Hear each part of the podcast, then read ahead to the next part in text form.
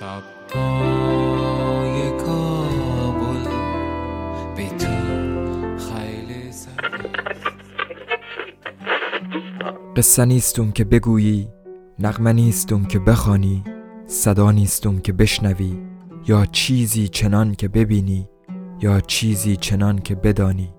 ما درد مشترکم، مرا فریاد کن.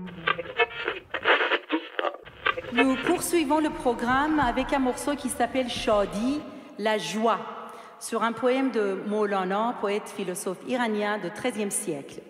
La poésie de Moulana reprend entre autres thèmes celui de l'union mystique chère aux soufis. مرا عهدی است با شادی که شادی آن من باشد، مرا قولی است با جانان که جانان جان من باشد. به خط خیشتن فرمان به دستم داد آن سلطان که تا تخت است و تا بخت است او سلطان من باشد. با هم گوش میکنیم به شادی. مرا عهدی است با شادی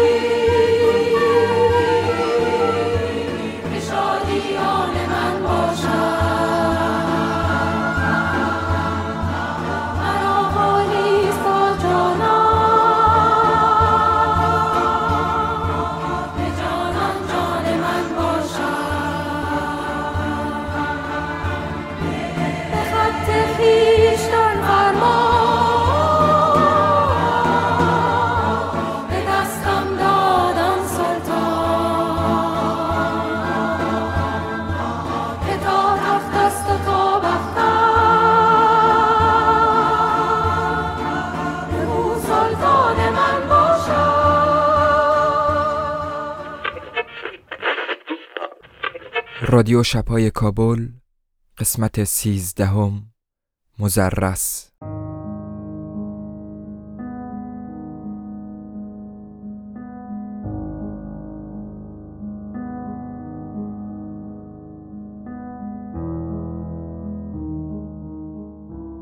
تنها شانسی که آورد ای بود که وقتی بهمن روی سرش هوار شد، دست چپش کنار صورتش قرار گرفت، اما دست راستش با کلنگی که آن را گرفته بود صاف توی زمین مدفون شد.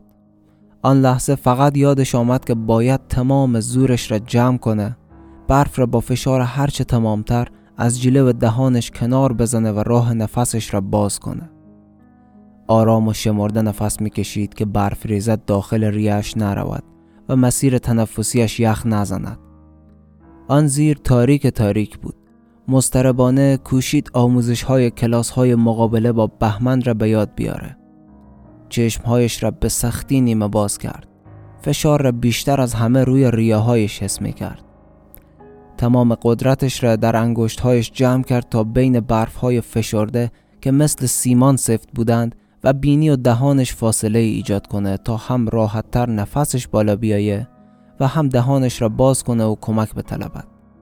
آب دهانش را به زحمت بیرون داد تا از مسیر آن روی صورتش بفهمه که در چه جهتی با زمین قرار داره.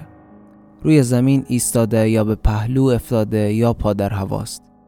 آب دهان از چانه پایین آمد. همی بس بود که بفهمه ایستاده در برف فرو رفته و کافیست دستش را به سطح برسونه و تکون بده یا صدایش را به هم نوردهایش برسونه. اما چی رقم؟ ساعت حوالی 2 بعد از ظهر بود. هوا روشن و آسمان هم آفتابی. صدای کلنگ و تیشه هم نوردهایش را شنید که به سرعت زمین را برای نجات آنها میکندند. نمیدونست به غیر از خودش چند نفر دیگه زیر بهمن گیر کرده بودند. همونجا یاد مهدی فولادی افتاد. پژواک که ضربه تیشه و کلنگ به او میرسید، صدای بچه ها به شکلی واضح شنیده میشد. با کمی تقلا توانست کف دست چپش را آزاد کنه و برف‌ها را از جلو دهانش کنار بزنه. فک‌هایش را تا حدی که میتوانست باز کرد و شروع کرد به فریاد زدن. کمک! کمک! چند ثانیه صبر کرد. جوابی نیامد. دوباره داد زد. بچه ها کمک! من اینجام! صدا توی گوشش پیچید اما جوابی نیامد. سرگروه با ترس و هیجان حرف میزد و آمار افراد را میگرفت. به نظر می رسید که در آن همهمه انگار کسی صدای او را نشنید. فهمید که هانیه و مرتضی هم گم شدند، اما کسی از او حرفی نزد. قلبش به تپش افتاد که نکنه او را از یاد نبره. جز کف دست چپ هیچ جای بدنش را نمیتونست تکون بده. یک بار دیگه دهانش را به زحمت باز کرد و با صدای خفه شبیه فریاد گفت: کمک! کمک! گوش خوابون. خبری نشد. کسی چیزی نگفت که معلوم شه صدایی شنیده. مسنترین فرد گروه بود و همیشه با خودش همه رقم وسایل امکانات و تجهیزات می آورد. تجربه سالیان سال کوهنوردی طولانی و قله پیمایی هم داشت، از دماوند تا تبت. آنقدر صعودهای مختلف دوره‌های آموزشی یخنوردی و مقابله با بهمن و غیره خاطره تعریف کرده بود که همه فکر می‌کردند سنگ هم از آسمون بباره ساسان در نمیمونه. زور زد، اما دست راستش که کلنگ را گرفته بود نتونست حتی 1 میلیمتر تکان بخوره. زیر فشار بهمن همه چیز این سنگ شده بود و عملاً هیچ استفاده ای نداشت. دست چپ را از روی گونه به روی بینی عقابی و لبهای برجسته‌اش رساند تا جیله و یخ زدنشان را بگیره. فرم دندانهایش طوری بود که دهانش نیمه باز میموند و کامل بسته نمیشد. قبل از هر تقلای دیگری کمی فکر کرد. بی هوا یاسمن جیله و چشمش آمد که از اوایل آشناییشان روی خشکی لبهایش کرم ویتامین آده میزد تا جیله و پوسته شدن و ترک خوردنشان را بگیره. با همان انگشت‌های بلند و ناخن‌هایی که همیشه آنها را مرتب و لاک زده نگه می‌داشت. ساسان خوشش می‌آمد که یاسمن کرم را طوری می‌ماله که توی دهن ساسان نره. انگار برای دقت بیشتر بود که یک طرف لبش را گاز می‌گرفت و نگاهش را مستقیم می‌دوخت به لب‌های او. این وقتها ساسان بی اختیار یاد سوزن نخ کردن مادرش می‌افتاد و کلاً حسش عوض می‌شد. یاد آهنگ مخصوصی افتاد که وقتهای سرحالی زیر لب زمزمه می کرد. اگر حالش خیلی خوب بود اینجایش را بلندتر می خواند که فقط با تو عشقم میتونم آروم شم، بازم مثل هر شب بیا تو آغوشم. او وقت ظرفها را هم می شوشت و گله ای نداشت که چرا ساسان ماشین ظرفشویی نداره. از این که در این وضعیت یاد آهنگ یاسمن افتاده بود حسابی کفری شد. انرژیش داشت تحلیل میرفت.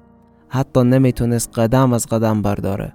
با خودش گفت حالی هم وقت خاطره بازی بود، لعنت به ذهن خائن. فکر کرد. صدای کیوان را شنید که بچه آقا ساسان هم نیست. بلادرنگ زیرش را جمع کرد و داد زد من اینجام، اینجا. انگار صدایش به گوش کسی نمیرسید. اولین باری بود که زیر بهمن گیر کرده و خودش را حسابی باخته بود. تجربه بعضی اتفاقا در کلاس و کتاب قابل قیاس با واقعیت نیست. هرچقدر هم شنا بلد باشی، یک اتفاق مثل گرفتگی عضله، گرداب، چاه، بدبیاری یا بدشانسی کافیه که در نهایت ناباوری شاهد غرق شدنت باشی. ببینی مثل سنگ افتاده‌ای ته آب و بفهمی آخر خطه. مردن به همین سادگیه. نفست که در نیایه، خونت که یخ بزنه میمیری. همی. هیچ دستی، هیچ عطر فرانسوی، نگاه گرمی، رفاقت بی جایگزینی، صبر محتوم یا تجربه زیسته نمیتونه نجاتت بده. بخی نخی لحظه ای که ذهنت مرگ را بپذیره مرده ای. بعد جسمت سنگین میشه، جونت بالا میایه و بسته به شرایط یا چشمانت از حدقه بیرون میزنه یا پلکایت چنان روی هم میفته که انگار هیچ وقت باز نبوده. نه صدایی میشنوی، نه بویی حس میکنی، نه حتی میتونی انگشت پایت را تکون بدی. تو مرده ای و این ربطی به خواستن و نخواستن تو نداره. سکوت و تاریکی زیر بهمن عجیب دلش را لرزاند. انگار توی گور بود و نفسش به سختی بالا میامد. ریه های شدیداً تحت فشار بود و نفس عمیق غیر ممکن. چند بار پشت هم ریه هایش را تا آنجا که فشار برف اجازه میداد پر و خالی کرد. نفس های کوتاهی که بتونه با کمک حرارتشان کمی از فضای دور صورتش را آب کنه. زور میزد و جز کف دست چپش هیچ چیز را نمیتونست تکون بده. گویی فشار بهمن به قفسه سینهش هر لحظه بیشتر می شد. اشک از گوشه چشم راستش بیرون زد، اما نچکید، یا یخ زد یا بین برف ها گم شد. سرمای بیرحم، خشونت طبیعت، انتقام بشر، حسادت فروخفته، خشم مهار ناشدنی، فرار از یک خاطره سمج یا خیانت، کدام یک او را به اینجا رسانده بود؟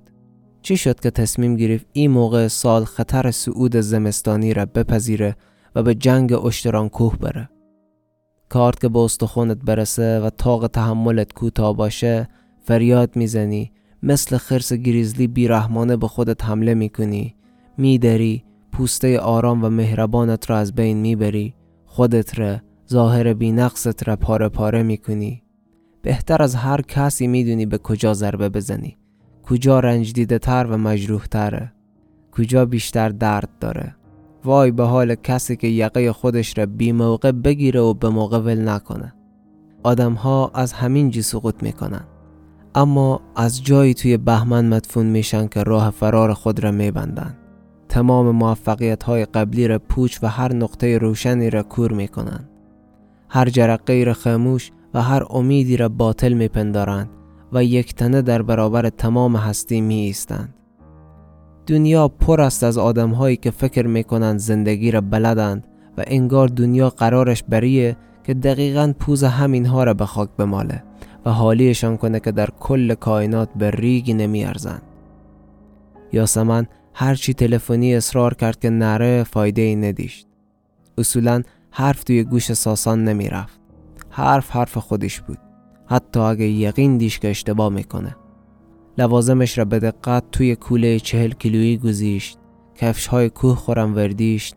همراه گروه رفته بودند به اشترانکوه که آن حادثه معروف سال 76 اتفاق افتاد و مهدی فولادی سقوط کرد و در اثر نرسیدن وسایل امداد و نجات از دست رفت. با اینکه اولین بارش نبود که دوستی را در سینه‌کش کوه از دست میداد، اما تأثیر بدی رویش گذاشت. بعد از او شب‌های زیادی را با کابوس سقوط از دیواره اشترانکوه در اثر یخزدگی انگشت‌ها از خواب پرید، یا خواب لحظه‌ای را دید که برانکارد عباس کازرونی از دست همنوردانش رها شد و او بی دفاع با دست‌های بسته به برانکارد به پایین دره سقوط کرد و 3 روز بعد وقتی پیدایش کردند که صورتش له شده بود و به هیچ وجه قابل تشخیص نبود.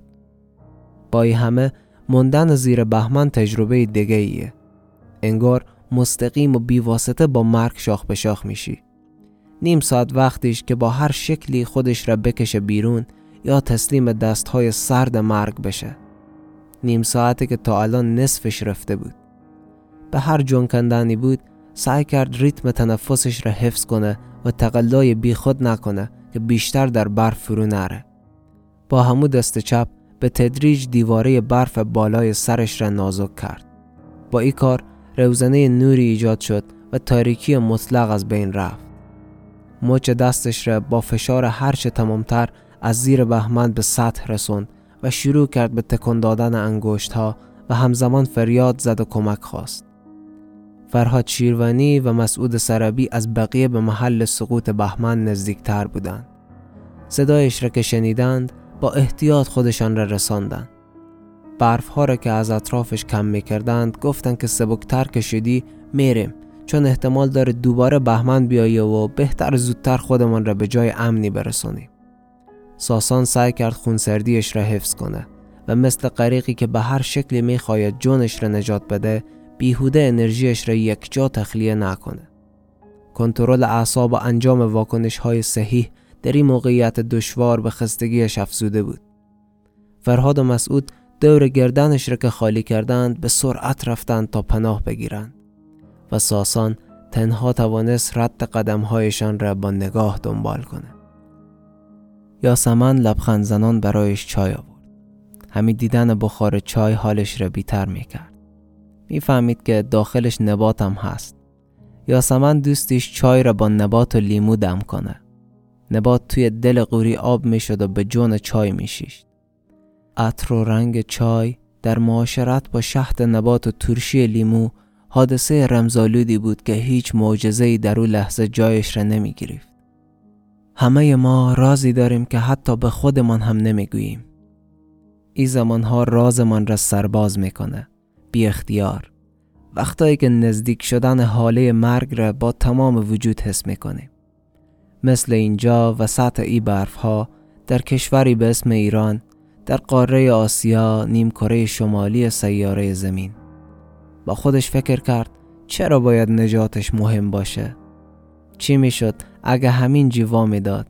تا 2 ساعت دیگه هوا تاریک میشد و همنوردهایش به تصور ای که تونسته خودخور نجات بده میرفتن پایین.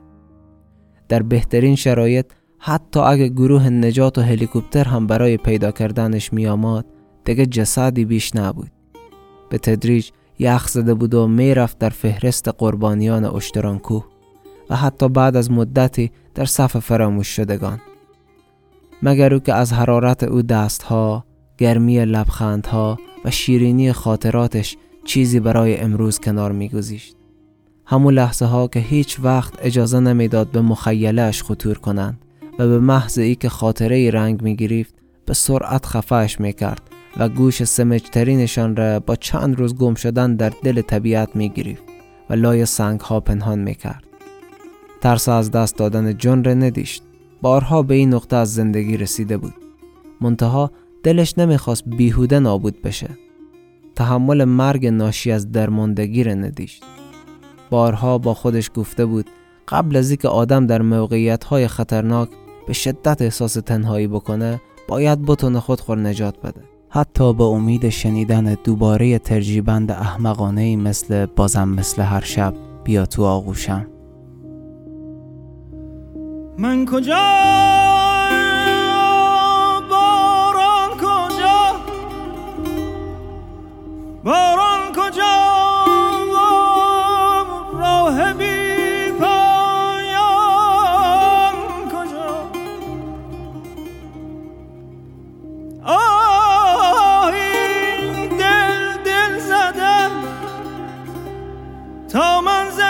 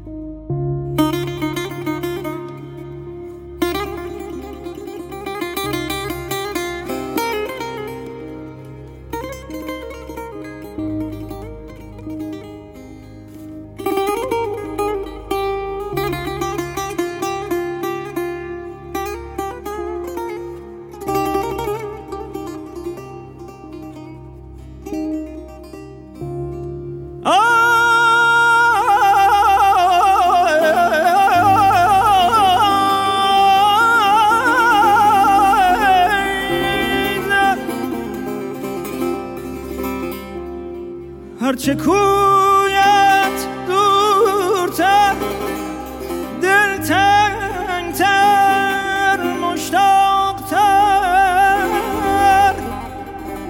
در طریقش بازان مشکل آسان کجا مشکل آسان کجا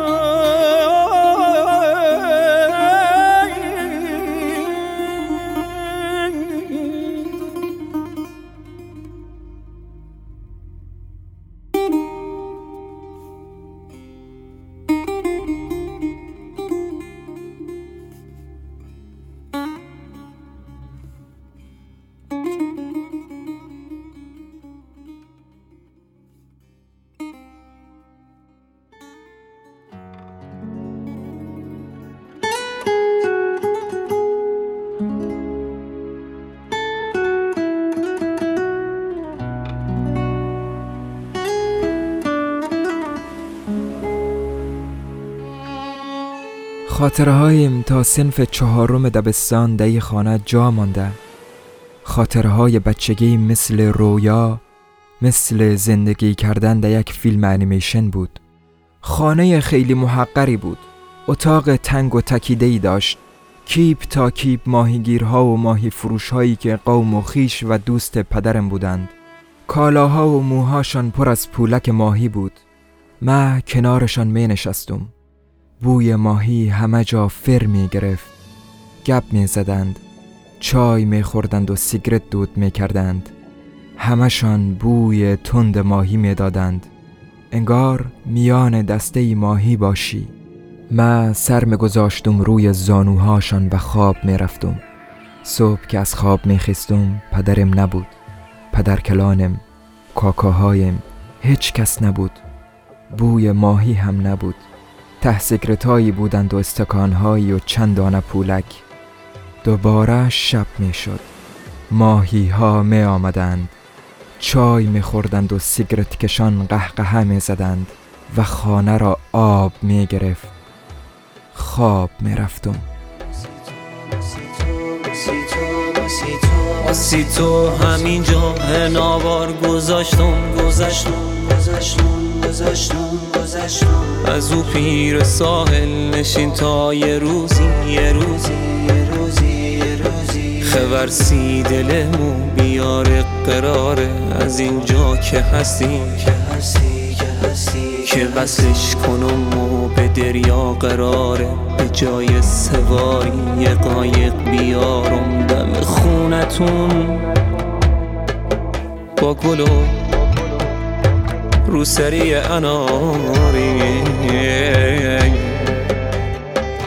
با یه کالمه مرغ دریایی خوشنوای جنوبی نه ترس عشق جونی نه ترس عشق جونی.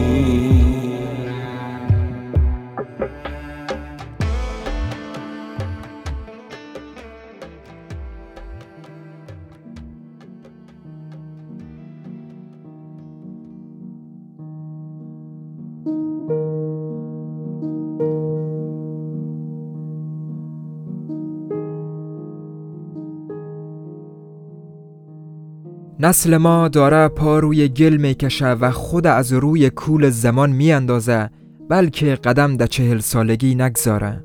هم نسل قبلی من و هم بعدی من می دانند که ما به واقع اوقدر که سزاوارش بودیم زیست درخوری نکردیم. حق من هست حداقل کشدارتر باشد برای ما. در گفته وودی آلن، حالا که غذایش اینقدر بدطعم و مزخرف است کاش پرسش کلانتر می بود، که خب کلانتر نیست. طبیعت کار خود میکنه. طبیعت اگر توصیه و تمناپذیر می بود که میلیاردها سال دوام نمی آورد. ما در واقع در موازات انقلاب و جنگ و کشورداری شهودی حاکمانمان نباتی و دیم کلان شدیم. از ما کسی هیچ جای حکومت هم نیست. قبلی ها با دوام بالا دارن لفتش میدن تا بعدی ها به سن قانونی صدارت برسند و بدن دستشان. با همه ای افسوس ها برای خودمان ولی یک نسل بودیم. یک نسل با همه غم و ایکاش ها و دلخوشی ها و خیال پردازی هایش. هیچ که نداشتیم دیالکتیک تاریخ معاصر پیش چشم ما رخ داد. جنگ های مکتوب. نسل ما مجله زیاد داشت. مجله نسل یعنی ای که پول ساندویچ بین دو شیفت مکتبمان را می دادیم، گلاغا و کارنامه و عصر پنجشنبه می خریدیم. ای که دور هم می نشستیم و دور هم می خواندیمشان. ای نبود که مثلا مثل دنیای ورزش یکی بخریم، دست به دست کنیم و آخرش هم نفهمیم در خانه کی برگ شد. هر یک جلد مجله نسل جداگانه ارزش کلکسیونی داشت.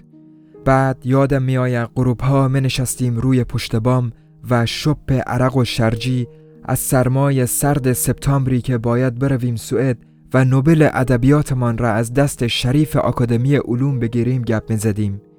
حتی دقت می‌کردیم سوئد که رفتیم درست با کارد و چنگال غذا بخوریم یا فکر خود بگیریم که به موقع راهبند وان برداریم که آب سر نرود، تمام هتل نگیرد و آبروی ایران و بوشهر یک جا نرود.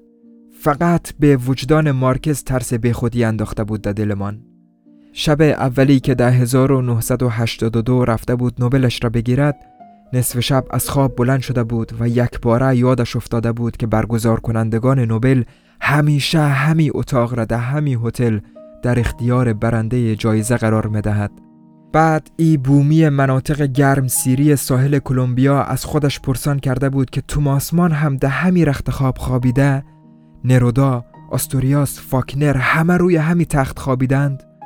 بعد مثل جنی ها بلند شده بود و رفته بود کل شب را روی کاناپه نشسته بود. همی در نوجوانی استرس مختصری انداخت در جان حلقه ما. نام حلقه من را مانده بودیم مکتب پشت بام تا آیندگان برای شرح شکل ترقی و چگونگی تسخیر جهان توسط ما کارشان آسان باشد و بدانند از امان به چه نامی یاد کنند. دور افتادگی بود و دریا و خلوت. از هر چی فقیر بودیم از خلوت اعیان بودیم. خلوتهای عمیقی که به نفت می رسید. خلوتی که درش نه درد عشق بود، نه دلشوره کار، نه بار مسئولیت. فقط مجله ها بودند و نوبل ها. مجله ها فاصله ها را از سر راه من برداشتند. ما را با سورنتینو، برخس، کارلوس فوئنتس بردند آمریکای لاتین، با شیرکوبیکست بردند عراق، با ایان مکوئن سر از بریتانیا درآوردیم و با نجیب محفوظ در کوچه های قاهره تاب خوردیم. خردتر 5-6 ساله که بودم با قوطی های ادویه، نمک و فلفل آشپزخانه ننم می رفتم سفر. ننم قوطی های خالی کاکائو و پنیر و بیسکویت و نشاسته و چای خارجی را پر کرده بود ادویه، پر کرده بود شکر و فلفل و دارچین. نقاشی های روی قوطی ها هر روز بین دم کشیدن برنج و جا افتادن خورشت زنده می شدند. دستم را می گرفتند و می بردند همراه خودشان. می چیدمشان دور تا دور خودم و اجازه می دادم برمودای قصه هاشان غرقم کند. اول با قوطی خاکشیر سوار کشتی بادبانی می شدم و او طرف همون قوطی از یک اسکله پر از جاشوهای خارجی که شکل اسکله های ما نبود پیاده می شدم. بعد با درشکه قوطی زردچوبه که 2 اسب داشت و 2 زن قشنگ با کلاهای پردار عقبش بودند، می رفتم روی قوطی فلفل قرمز که یک خانه درندشت لای یک مزرعه بود و پسر بچه هایی با کت، کلاه و شلوارک پیشش از پشت یک خرگوش می دویدند. اما در قوطی نخ و سوزن و دکمه ها که می رسیدم تازه فیلم شروع می شد. قوطی نخ و سوزنی هلند بود. یک 5 ضلعی بزرگ با زمینه آبی بود که هنوز بوی یک بیسکویت پدر و مادردار کره‌ای را میداد و بسیار جا داشت برای رفتن. پشت ویترین دکانهای قدیمیش تا غروب میشد قدم زد. همیشه هم آخر سر میرفتم بالای آسیاب بادی مینشستم و از مزرعه‌ای در هلند برای ننم و بچه های محله شکری که داشتن پاپتی با یک توپ میکاسای پنچر بازی میکردند دست تکان میدادم. روی قوطی چای یک کپتان 60 ساله با ریش سفید و چشمهای مهربان بود که گوشه لبش یک پیپ بود و پشت سرش یک سکان کشتی نقاشی شده بود. کپتان خیلی کدم رفیق بود. طرز نگاه کردنش و خنده یک جوری روی لبهایش خیلی باحال بود. من از خاطر کپتان قوطی چای رفتم پیش عبدالرحمن انگلیسی یاد گرفتم. عبدالرحمن از خاطر حمله شوروی از افغانستان فرار کرده بود و آمده بود بوشهر. بهترین خیاط دنیا بود.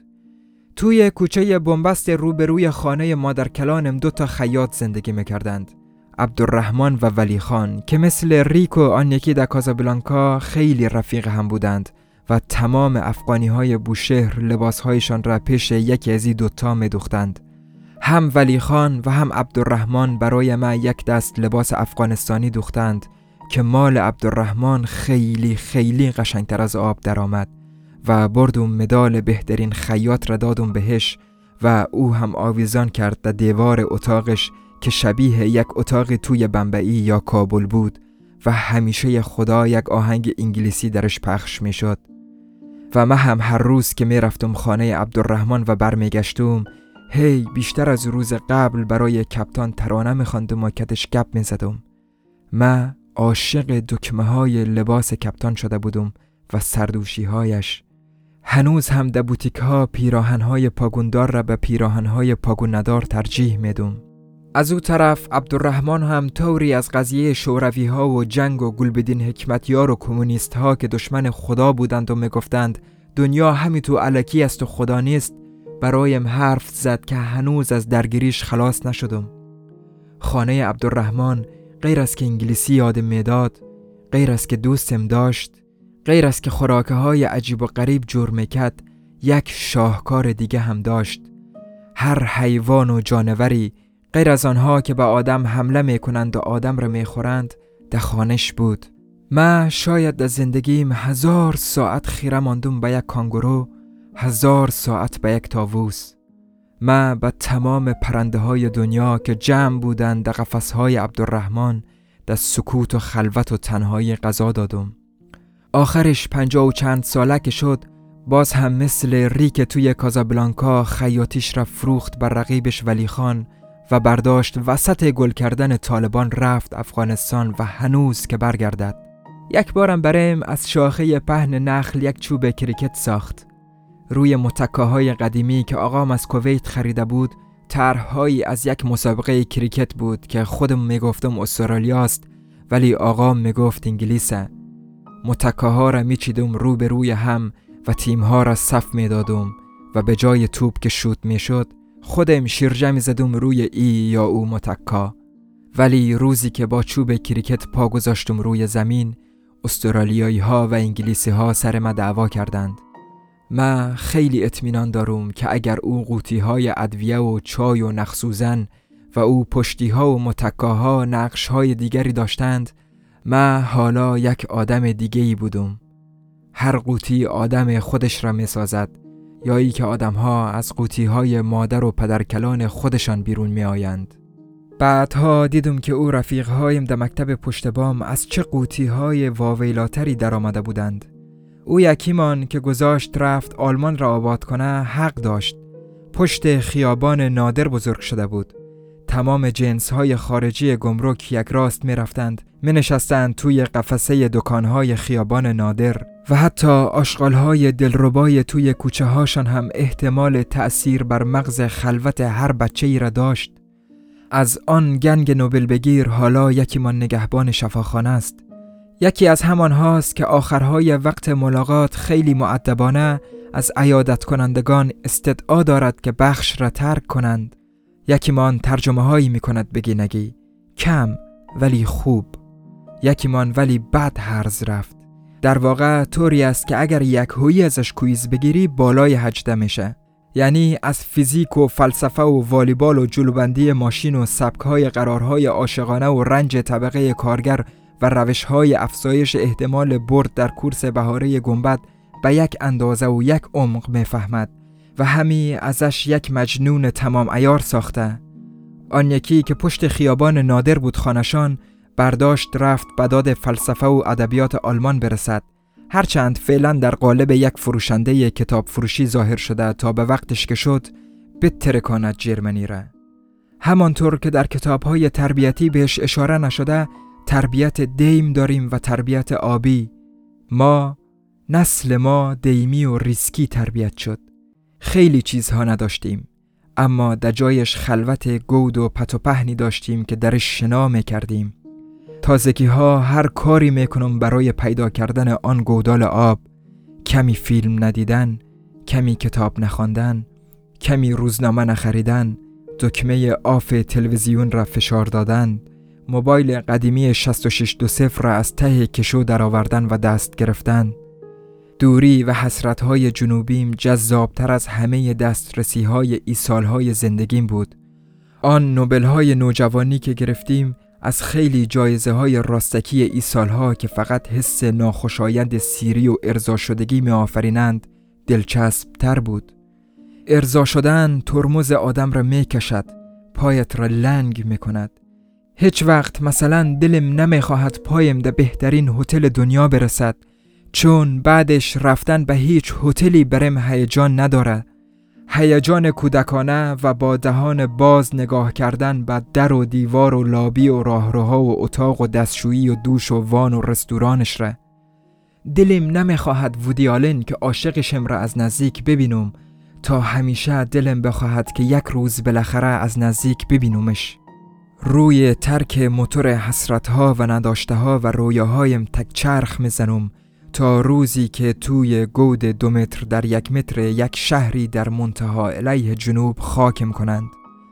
فقر فضیلت نیست، ولی همانطور که در کتاب‌های فیزیک نیامده، شتاب دویدنمان در بزرگسالی ارتباط مستقیم و بلا شکی دارد با حاصل ضرب خلوتها در رویاها، در تمناهای اعماق جانمان، تقسیم بر سالهای تعویق و صبوری. خواستم مثل آسمان باشم، منجی شهر نیمه جان باشم، آشیان فرندگان باشم، با امین دست خالی و سردم، نعره برداشتم که ماه آمد، مرد جنگاور سپاه آمد، چگوارای بی کلاه آمد، گرچه یک بی چراغ شب گردم، همچنان با زبان شعر و غزل، همچنان مثل گندلات محل، همچنان اندوان زیر بغل، شور این قصه را در آوردن، با دهانی جریده از فریاد. یک طرف اجتماع ترسوها، یک طرف دوستان و چاوها، روبرویم سپاه پر روها، باید از راه رفته برگردم. راستی هندوانه ها افتاد.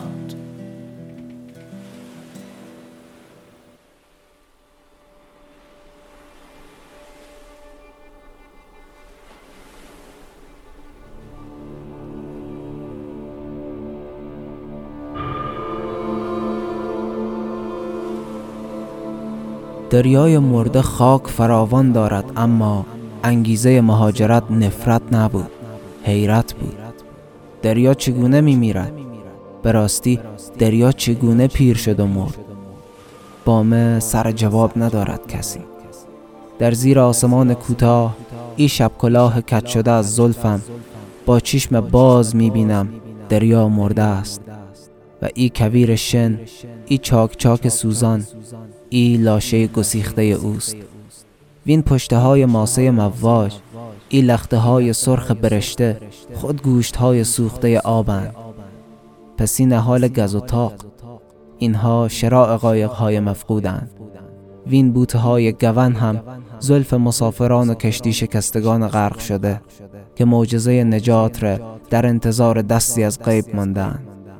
این آبهای جاری جوشان و آن چراغهای مکرر، آنان سرابهای صدیق حقیقتند و اینان سفینه‌های در گل نشسته و فرسوده که مانده اند خاطره در ذهن تابناک سراب، در خواب شن.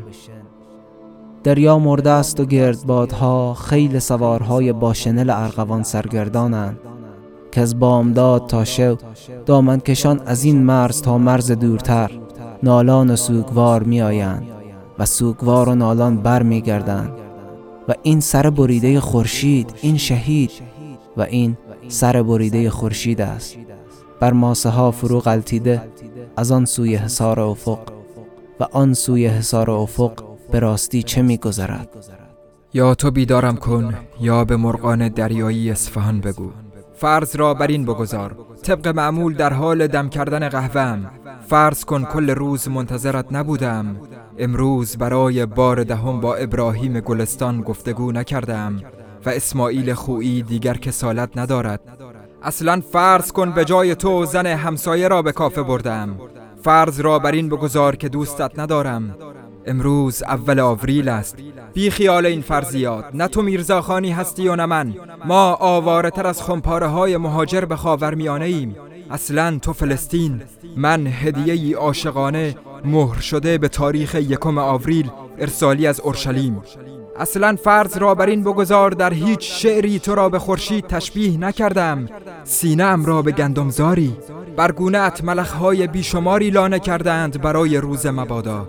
سرت را روی سینه‌ام بگذار، این سینه درد می کند برای تو. گندم‌هایم آذوقه زمستان آینده دولت اسلامی اند. اصلا بیا در غروب یکی از همین روزها من و تو و تمام نطفه هایی که در زباله کنار تخت در اجتماعی مدنی زندگی می کنند به بهانه انقراض یوز پلنگ ایرانی همگی دست جمعی خودکشی کنیم. نداری و فقر تنها مایملک ماست. می بخشم به بیچاره‌ای که چشمان سخاوتمندی داشت. گور پدر هرچه ساخته ایم. بیا برویم دهلی نو و از عشق کهنه من برای بچه ها نمد ببافیم و زندگی کنیم. بگذار خیالت را راحت کنم. من آدم ماندن با کسی به جستون نیستم. امسال یا اصلا بگذار خیالت را راحت کنم.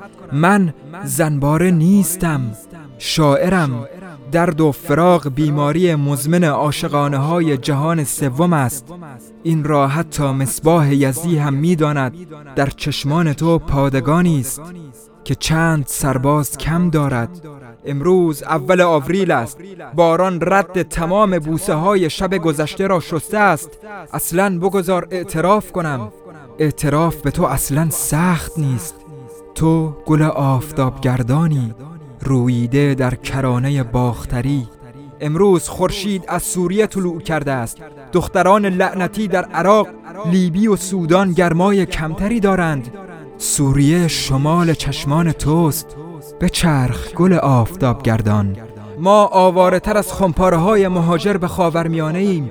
هر خمپاره وعده ای از صلح است. ما وعده های بیشماری را طلب داریم. مثل مادر بزرگم که بشکه‌ای نفت از انقلاب طلب داشت.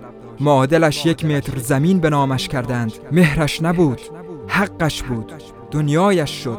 سالهاست پنجشنبه ها به دنیای مادر بزرگ سر میزنیم. دنیاهای دیگری همجوارش بودند. مثلا دنیای پدر بزرگم، پدر بزرگت، پدرت. دنیای عجیبی است. جوانی چند دهه پیش در سوسنگرد خمپاره‌ای را با نان و پنیر صبحانه خورد. چند خیابان آن طرف در عراق منفجر شد. حتی مردم سوسنگرد هم میگویند دنیای عجیبی است و من همچنان مشغول دم کردن قهوه‌ام. ما در خاورمیانه وعده‌های بیشماری را طلب داریم. نداری و فقر تنها مایملک ماست.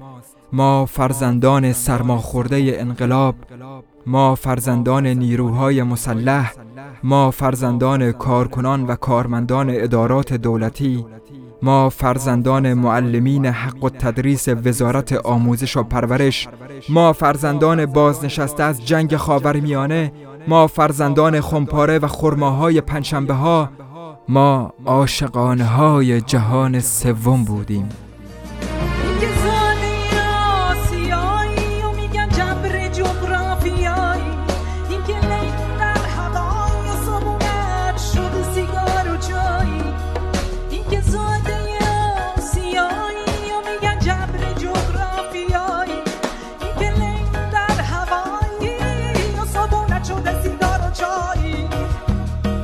Ey arş-ı kibriya